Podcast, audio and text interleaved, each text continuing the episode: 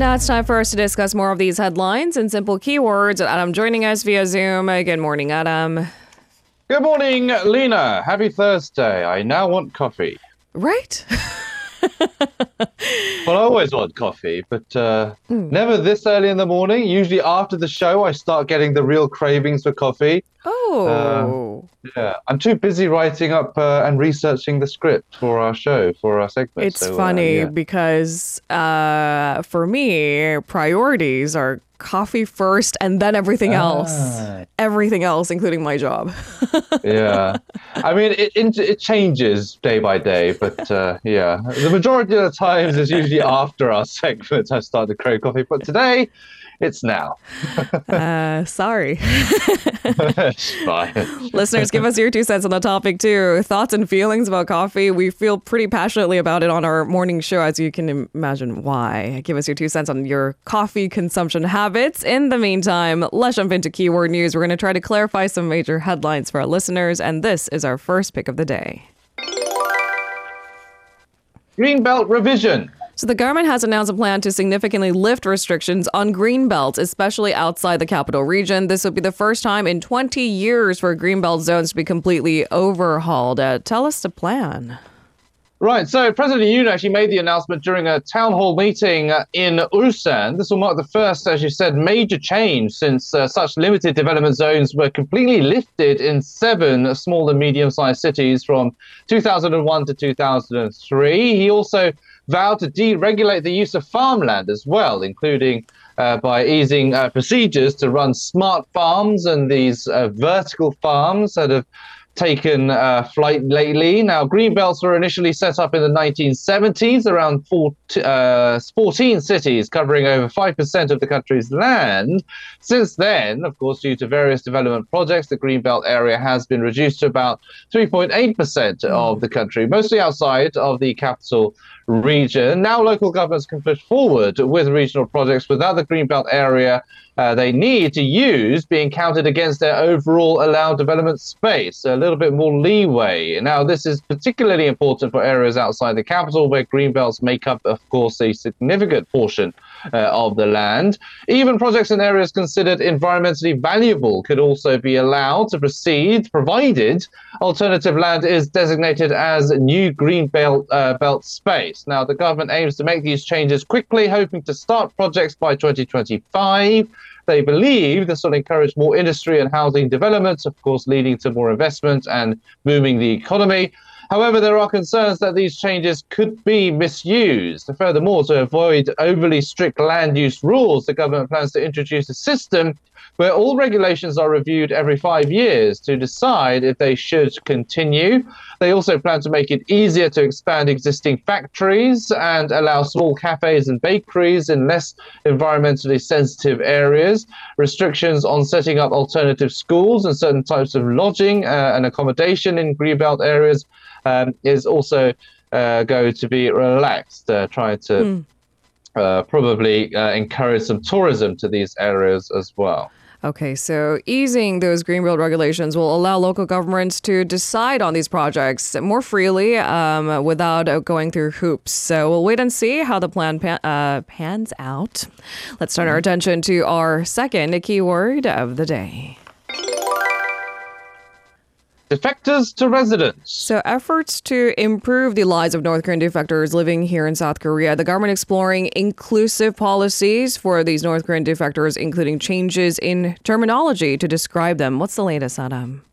Right, so the Presidential Committee on National Unity uh, launched a special committee itself to look into the policies. The committee highlighted that the majority of the approximately 34,000 defectors who arrived in South Korea since the 1990s have settled into local communities, emphasizing the need for policies that support their self reliance and integration rather than uh, mere management. So uh, it's kind of an effort to not hold their hands in life in South Korea, but so that they can get up on their own two feet. Now, it aims to refine policies focusing on improving service delivery systems, enhancing social perception, and creating a better living environment for these uh, defectors. This also includes strengthening the roles of local governments, reviewing the North Korean Refugees Act, supporting education for children born in third countries, and improving job opportunities through various training programs. Now, it also includes referring to defectors as North uh, background residents, as it's roughly translated um, to uh, English. Now, defectors. Mm Sometimes it has a little bit of a stigma attached to it, um, a lot of negative connotations sometimes mm. when it comes to critics of these defectors uh, and just uh, socially um, kind of uh, seen as a kind of a, a, derogatory term, I guess, for these people coming uh, to South Korea. Now, the term North background residents is intended to kind of signify a step beyond uh, mere defection, so that they mm. are considered, uh, you know, um, residents of this country. Right. Now, however, there is growing concern uh, still over the negative social perceptions towards these North background residents, which could hinder future social integration efforts, especially in the context of eventual unification. Uh, the Unification Ministry also plans to establish a North Korean Defectors Day on July 14th, aligning with the enactment date of the North Korean Refugees Act. Mm. I'm not quite sure if it's conducive to this conversation, but because inclusivity will become an increasingly relevant topic for South Korea, especially if we allow more foreigners to live here, we might not need to rely on the workforce or even. Uh, our perceptions towards Chosunjuk, for example, these uh, Chinese native Koreans, so to speak. I've seen conversations uh, brewing up in that department saying they want to be just referred to as Koreans. Um, but yeah these are all conversations I think happening in a timely fashion, right? Maybe yeah, even late. Yeah. Mm. yeah. So uh, this all comes amid kind of efforts to align against North Korea in a way. Sure. So trying to make South Korea a little bit more attractive, maybe for mm, North mm, Koreans. I'm not trying to speculate anything here, but uh, it is um, this tends this tends to be kind of a trend for conservative governments in Korea, where that they mm. uh, spruce up the image of South Korea to make it more uh, appealing mm. uh, for possibly potential North Korean defectors, while at the same time mm. um, highlighting the kind of dismay of life uh, and the dis- uh, and the distress that North Koreans go through in North Korean life as well to the North Korean people living there. Mm. Uh, again, uh, part of the hardline stance against the North. Okay, so those are the political and social angles of that story. Let's move on to our third keyword of the day. Korea Japan meeting. So, Foreign Minister Tae-yul has held talks with his Japanese counterpart on the margins of the G20 foreign ministers meeting in Brazil. Uh, as you can imagine, North Korea was definitely on its agenda. What did they discuss? Yeah, so this was actually the first time they met face to face. They did hold, hold phone talks about a month ago. Uh, but they have followed up with a face to face meeting. They agreed to continue working together on issues, of course, related uh, to North Korea. They talked about the North's human rights issues, including the issues of Japanese nationals abducted by the North decades ago. That's still a, an unresolved issue that's, lean, uh, that's, of course, been the source of tensions between the two countries. They also agreed to maintain close communication, considering next year marks the 60th anniversary of the normalization of diplomatic relations between Korea and Japan. Uh, the ministers welcomed the ongoing communication between the two countries' diplomatic authorities, and they also agreed to hold uh, security talks, which resumed last year at an appropriate time this year. Um, now, Kamikawa said uh, she is eager to further broaden cooperation in a wide range of fields and deepen bilateral coordination this year. But she still alluded to some sore points uh, between the two countries. She expressed strong regret over the, the, the distribution of funds deposited by um, well, not directly by, but uh, ordered by, uh, by Hitachi, as, uh, as Joe said, by a court to the plaintiffs in a forced labor lawsuit. It was something we reported on uh, mm. not so long ago. Mm. Um, it wasn't directly paid by the company, but the plaintiffs managed to get it in the form of a compensation that the firm paid in collateral to the Seoul Central District Court. I won't go into too much details again. Um, she said it unfairly disadvantages Japanese companies. So again reiterating the kind of um, discontent of the Japanese government after that news came out. And she also, in another kind of sore spot, reiterated Tokyo's position on the Dokdo issue as well, claiming the islands as Japan's inherent territory, both historically and under international law. This came as Japan actually marks today as what it calls Takeshima Day um, today as well, February 22nd. So, yeah, uh, mm. despite all these efforts by the Yoon administration to better relations with Tokyo, all these kind of historical and territorial disputes are still uh, pretty uh, much unresolved and um, yeah are at the forefront of these sore diplomatic relations. All right. It, it sounds like more of the same but we must continuously bring it up right? I, I know we sound like a broken record but it, it remains a heated topic so how about leaving yeah. it there? Let's move on. Mm-hmm. uh, vacuum in the medical services already raising red flags. Let's move on to our fourth keyword of the day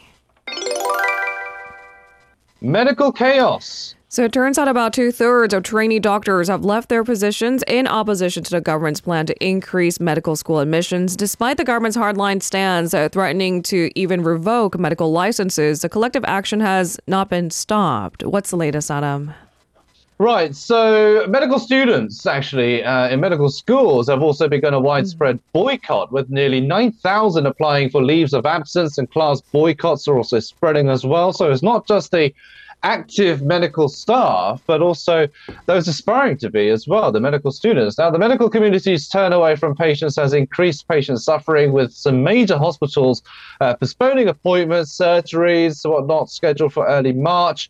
The government has taken a tough stance, indicating it will conduct criminal investigations against those leading the um, collective action, but they're falling on deaf ears. Uh, the health ministry reported that as of 10 p.m. Tuesday, over 71% of residents uh, that's about 8,800 across major training hospitals across the country have submitted their resignations. Uh, now, these 100 hospitals employ about 95% of all 13,000 residents nationwide. Now, 63 uh, 0.1% of these residents have actually left their posts. The ministry has issued work resumption orders to about half of them, mm. uh, but uh, nothing um, much is being done about that. The chairman of the Korean Intern Resident Association said this issue could last more than a year, so they're pretty much Putting their feet down, the ministry expressed regret and concern, stating the medical community's prioritization of their rights over the lives of patients is alarming. Uh, it also said negotiating to reduce the expansion plan using patients as bargaining chips is unacceptable. So the government said it is willing to talk, but not willing to talk if they're uh, holding patients' lives uh, as hostage. Now, the government has announced it will take strict action against those leading the collective action, um, and this could result in some criminal prosecution as well. Uh, various ministries and uh, police have also announced the same. Um, now, the standoff between the government and the medical community has raised concerns about a protracted uh, crisis. Major hospitals in Seoul have reduced surgeries by at least 30% to 50% and have assigned professors to emergency and night shifts. Mm. Uh, hospitals have been postponing non urgent treatments and surgeries as much as possible, focusing on emergency and critical patients. Uh, this has, of course, all led to patients' uh, complaints growing as well. Uh, we're hearing some of the biggest hospitals in Korea have already postponed uh, more than half of their scheduled surgeries, right? So we'll have to wait and see. Uh, we knew that the consequences will, will fall on the patients, as you've alluded to, but it might only just get worse. It, there, doesn't seem to be a, a quick solve to this, or at least a way to get both sides to sit down. Yeah, especially when both sides are big pretty strong in their opinions uh, and adamant uh, and trying to get their point of view across. Uh, so yeah, it's only going to lead to more suffering for the patients. And um, mm. so there's even some communities online uh, posting, you know, hospitals where uh, a lot of these appointments and surgeries uh, are being postponed. So basically, people who are sick uh, don't waste their time mm. making a trip for nothing. All right, let's move on uh, to our final keyword of the day pension reform. So, the KDI has proposed a new pension system to cover pension benefits while maintaining financial stability. Uh, tell us the details. This is a bit of a complicated one, so brace yourself. but uh, I'll try and keep it as simple as possible, but it's not really a simple uh, solution or, or, or, detail. Now, it suggested dividing the national pension into a new and old pension system to ensure that it continues to be viable, basically. Of course, the, uh, the National Pension Service is suffering from financial difficulties, and so the KDI, uh, this uh, research institute, is trying to um, propose a policy where uh, it remains financially viable. Now, uh, the idea is to give only give back pension amounts equivalent to the insurance premiums paid and the profits from fund investments for the new pension. Now, for the old pension, which covers the payments promised to current generations, the proposal includes solving the funding shortfall with a 609 trillion won injection from the general budget. the KDI predicts the national pensions funds will run out in 30 years. Now, to maintain promised benefits, the insurance rate would need to increase from 9% to about 35%, surpassing the highest public pension insurance rate within the OECD, currently held by Italy. Uh, the KDI study highlights that the issue with the current system primarily stems from the previous generation's what's known as expected return ratio being greater than one, meaning the total promised pension benefits exceed the sum of paid premiums and expected fund returns. Now, the researchers propose introducing a new pension with a guaranteed expected ratio, return ratio of one, where all premiums paid after the reform contribute to the pension fund, ensuring future pensions um, at this ratio. So basically, what all this means is that mm. people still pay premiums as it is now for the generations uh, who are subject to it now, but the government kind of um, feeds in some funding as well, so that future generations like you and I later on mm. will have our pensions guaranteed when we need it, rather than the pension coffers depleting by the time we are eligible uh, for them. So mm-hmm. that's what all this basically means. We've run out of time, so I've cut it short. Thank you so much, Adam, for today's coverage. We appreciate it. I'll see you tomorrow. You're very welcome. See you tomorrow. If you're listening to our program using the podcast service, just a reminder that we do go live Monday through Friday, 7 a.m. Korea Standard Time. So tune in and help us make the show more informative by giving us your input. See you bright and early on Good Morning Seoul.